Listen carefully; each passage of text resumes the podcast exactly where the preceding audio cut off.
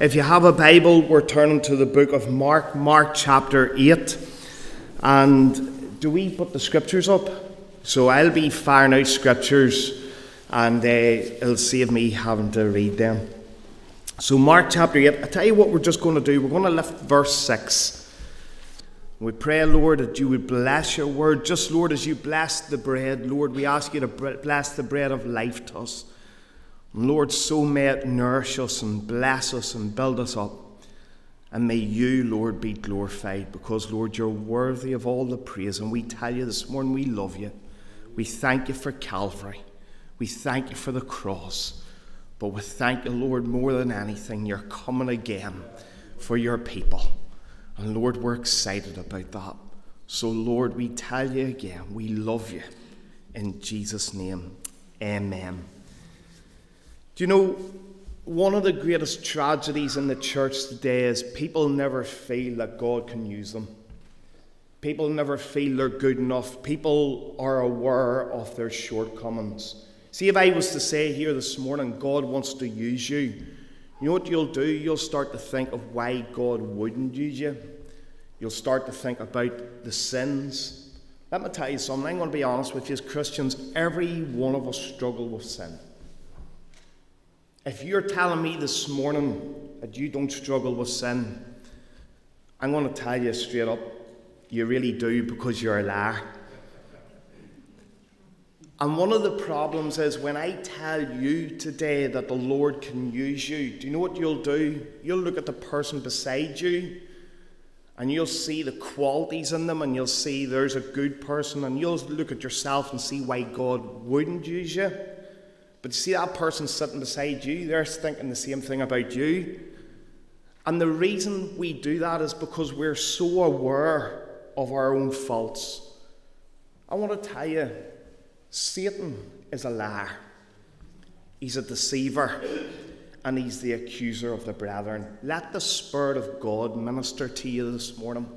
Let the Spirit of God lift you up and anoint you. I was trained under Pastor McConnell, and Pastor McConnell struggled as a young preacher. And he was pleading with the Lord to deal with things in his life. And one day, he says, a prayer changed his life. And he got down and he prayed these words. He says, Lord, I can't change, and I don't think I'm ever going to change, and you're just going to have to use me the way I am. Do you know what the Lord done? He done exactly that prayer. And there's thousands of people, tens of thousands of people in this wee land were led to the Lord through that ministry. Because he realized he was trying, he was failing, he was trying, he was failing. And do you know what happens to you when that, that gets a hold of you? You start to give up, you start to throw in the towel. I want to encourage you this morning Give to the Lord what you can give. And whether that be a loaf of bread, or whether that be your ministry or your ability, allow God to use you. You know, one of the people that I love the most is a woman who went by the name of Tabitha in the Bible, Dorcas in the Greek. And she says, if you read in the book of Acts, I'm just firing this off the top of my head because you come to me there now. She's one of the only people you'll read in the New Testament that the church refused to bury. And they put her in a room and they says, Go and get Peter. Because we can't afford to lose Dorcas to the ministry. We can't afford to lose her to the church. Do you know what her ministry was? Does anybody want to shout out? Sewing. She was a knitter. She knitted clothes for the Lord. And she was that valuable to the children of God. They refused to bury her, and says, Go and get Peter. And Peter came and raised her back to life. Doesn't that go to show you? You didn't hear of them do it with Peter or James or John, but a wee woman who could knit. Why? Because she used her talents unto the Lord. And you may feel your talents are useless. You may feel your talents are of no importance. I want to tell you something. If you can knit here today, and you give that on to the Lord, you'll not only change Monaghan, you'll change the island of Ireland. And you'll turn this country upside down. But why I'm speaking on this ministry and this passage this morning is I want you to realize Christ can only use what you give to him. Christ can only use what you give to him. Isn't it interesting that only a few months ago the Lord had done the feeding of the 5,000? The exact same miracle.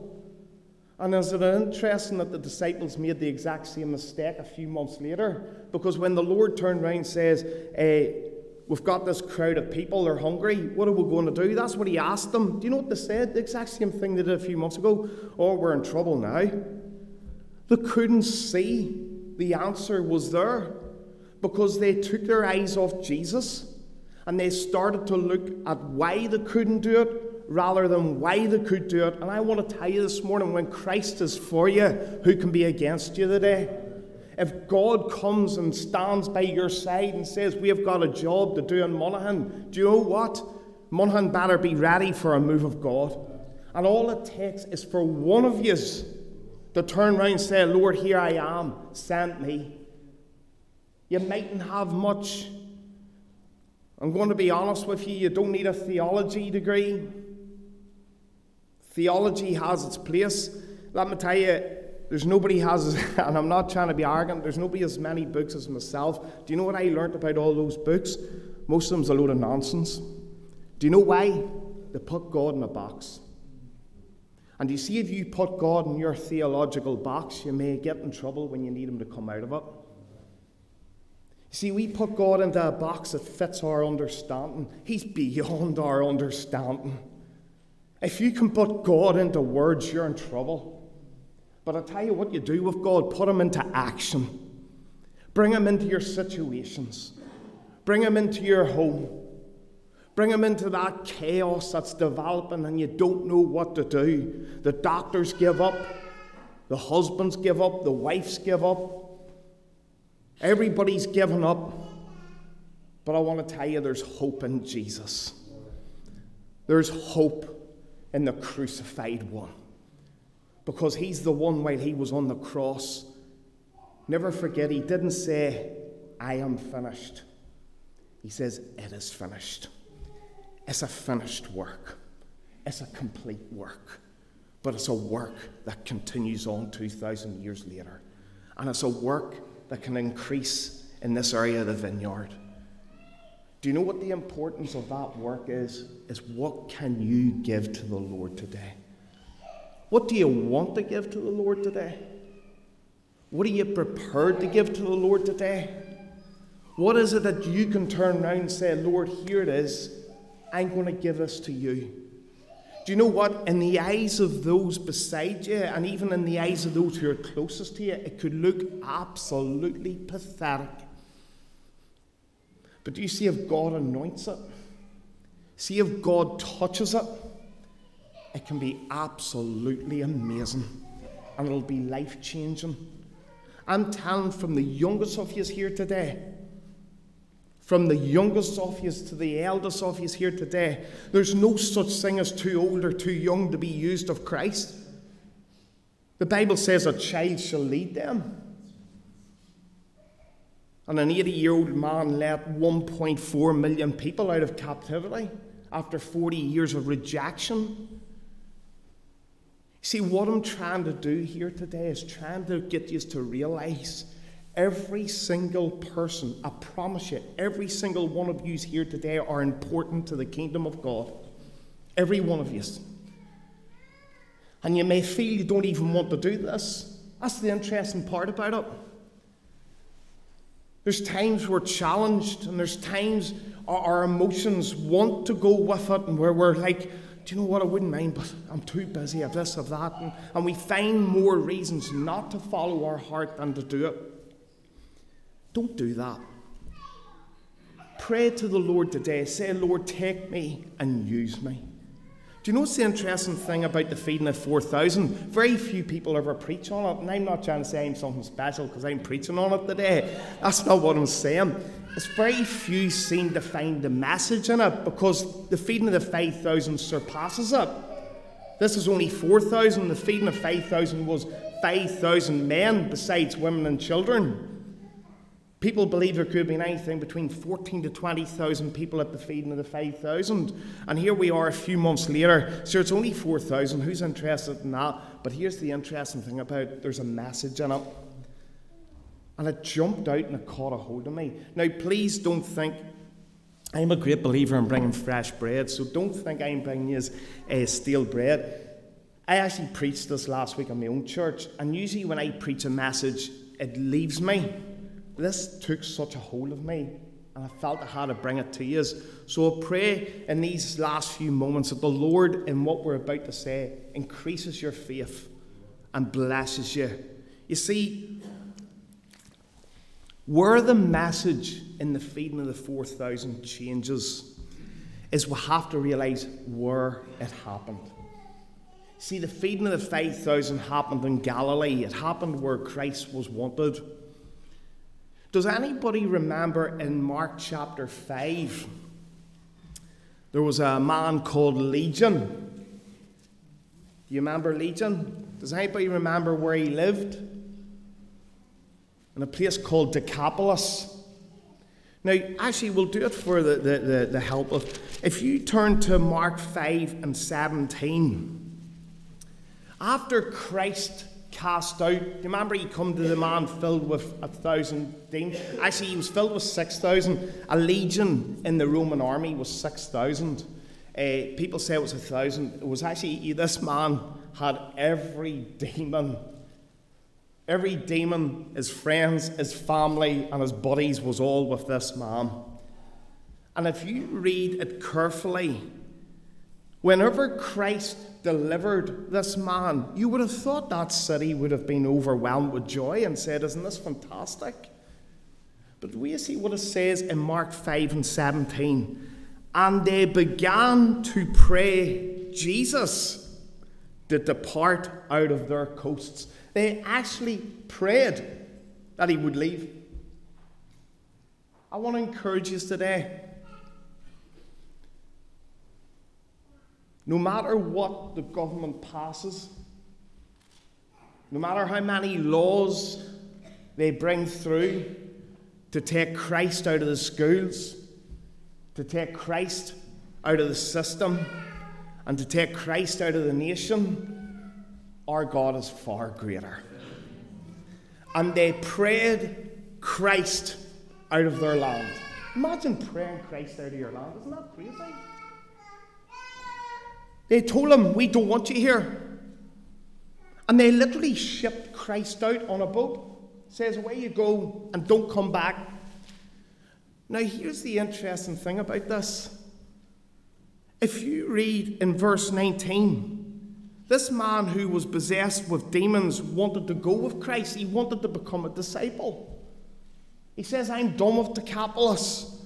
I'm done with this place. They're godless. Do you ever feel you're done with somewhere? Do you ever feel somewhere's beyond the move of God and you say, Do you know what I'm done here? It's godless. There's no hope. I'll follow the crowd. I'll follow where uh, God is accepted. Well, Christ turned around to him and says, Well, actually, that's not what you're for doing here. I've got a plan. See, Jeremiah 29 and 11, do you know what the Lord says? He says, I know the plans I have for you. Isn't that lovely to know that Christ has a plan for every one of us. And do you know what's even better? He knows the plan. Ask the Lord to reveal His plan and His will for your life. That's why the Lord said, see the disciples when they said, Lord, teach us how to pray. We call it the Lord's Prayer. It's not the Lord's Prayer, it's the disciples' prayer. The Lord's Prayer was in the Garden of Gethsemane. The disciples' prayers where the Lord was teaching us how to pray. And what do we pray? Our Father who art in heaven, hallowed be thy name. Thy kingdom come, thy will be done, thy plan be done. You see, it's a daily prayer. It's a template. I'm not going to go off course here. Use the Lord's Prayer as a template. Can I give you a quick explanation? Our Father who art in heaven, Father, you're in the heavens above. You're above every situation. You're above every problem. You're above every circumstance that I have this day. Give me this day what you have for me. Give me your glory. Give me your blessing. Give me your honour that I can go out and proclaim your majesty as your representative. That's what the Lord's Prayer was. See, if you don't know how to pray, use the Lord's Prayer as a template. Do you know what? See, within one week, you'll see your life turned upside down. Now, I went off on one there because I wanted to encourage you. A lot of people struggle in praying, but the Lord has a plan for your life. He's got a will. And here's the beautiful thing. See if you read uh, Jeremiah 29 11, do you know what it says at the end?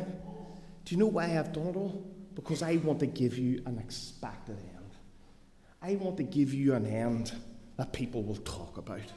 I want to give you an end that is a blessed end. An end with glory, an end with hope.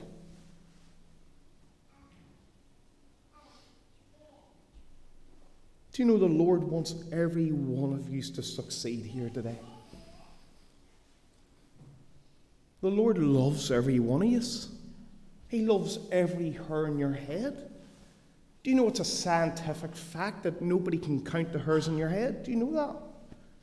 Do you know there's only one way that can count the hairs in your head? Does anybody know how you can do it? You have to pluck them out. People tell you Young girls, see them fellas who tell you they love every hair in your head, they're wee liars. But you see, when the Lord says, I love every hair in your head, He loves every hair in your head because He numbers. It says He numbers the hairs in your head. It's in the Bible. See if something's in the Bible. Find out why it's in the Bible. Why is He telling you that He knows the numbers of hair in your head? Because He's letting you know, I know things about you that nobody else does, and I still love you. I know you with your sins, and I still love you. I know you with your faults, and I still love you. And I love you more than you'll ever understand. And He wants you to know that today. He loves you. And He wants to give you an end. And here's a man who was given up he says, Lord, I'm ready to leave Decapolis. I'm ready to go with you. I've heard the call. And the Lord says, I don't know what you heard, but you didn't hear the call. You're staying. And listen to what the Lord tells him in verse 19. Howbeit Jesus suffered him not. Thank God for the times he says no to you. Say that with me. Thank God for the times he says no. Say that again. Thank God for the times he says no. Do you know, this is one of the greatest examples of when God says no.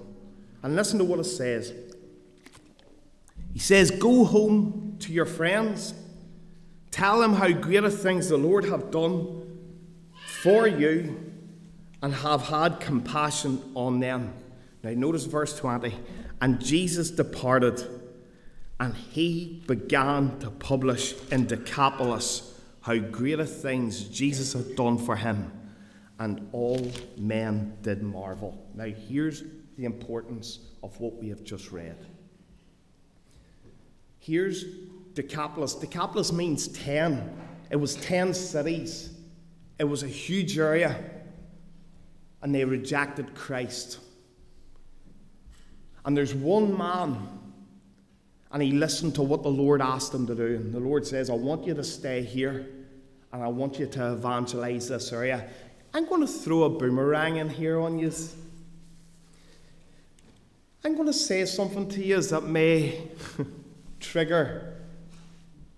I hear people saying we need Jesus and we need this and we need that. Can I tell you something with the greatest respect? If Christ Himself was here this morning, there'd still be no, no extra people come here from among Him. He was here 2,000 years ago and sure they weren't interested in Him. A matter of fact, the night before he was crucified, they got that fed up. One of them walked up and left the meeting. Eleven men he was left with. See, we get this dramatic idea we need Jesus. Jesus will sort it all out. Jesus will sort you out to sort them out. That's the difference.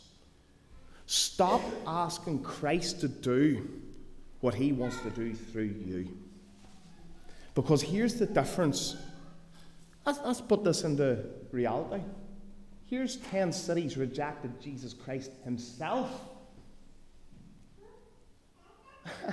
I find it really hard to say this without sounding blasphemous. But here's 10 cities rejected Jesus Christ himself. And a wee man that Christ says, No, you're staying here. He turned it upside down. He turned it upside down. To the point where we now come to Mark chapter 8. Guess where the miracle of the feeding of the 4,000 happened? Where was it? Decapolis.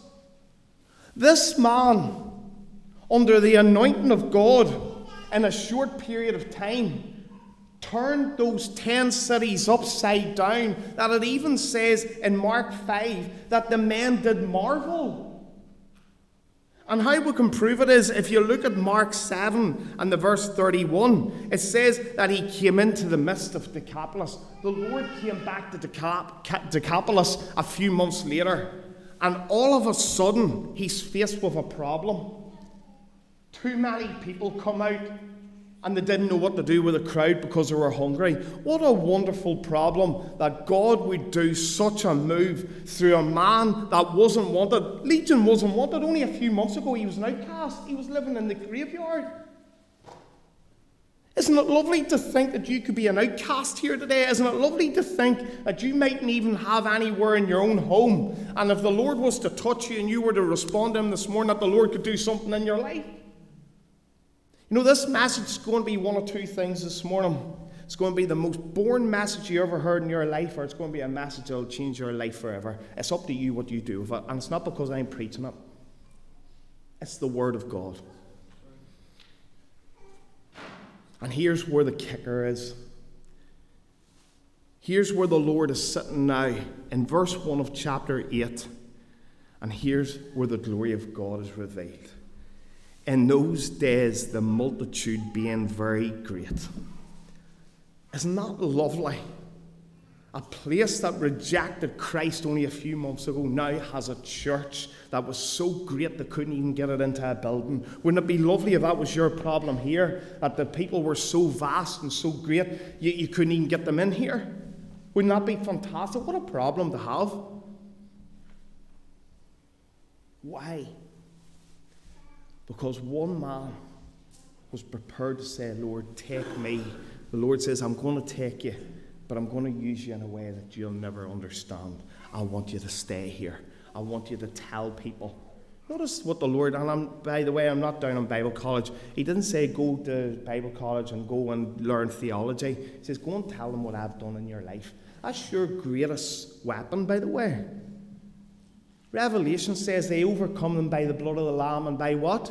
The word of their testimony. Your testimony is more powerful than anything you'll ever have. I'm closing.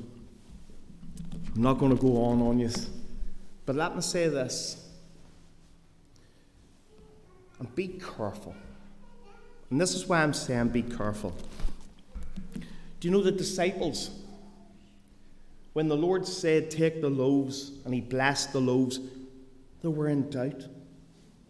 I'm going to prove to you they were in doubt. This is after the Lord had already performed this exact same miracle of the 5,000. Here they are, and doubt has come in. Can I say something to you this morning? Don't let doubt get a hold of you. Don't allow yourself to go down that road. I'll prove to you. See, when the Lord said, Take the seven loaves, he asked them what he has got. It says we've got seven loaves. It says in verse 6 And he took the seven loaves, he gave thanks, he brake it, and he gave it to the disciples, set it before them, and they just set them before the people. Verse 7 then comes along. And they had a few small fishes, and he blessed them. Verse 7's an afterthought.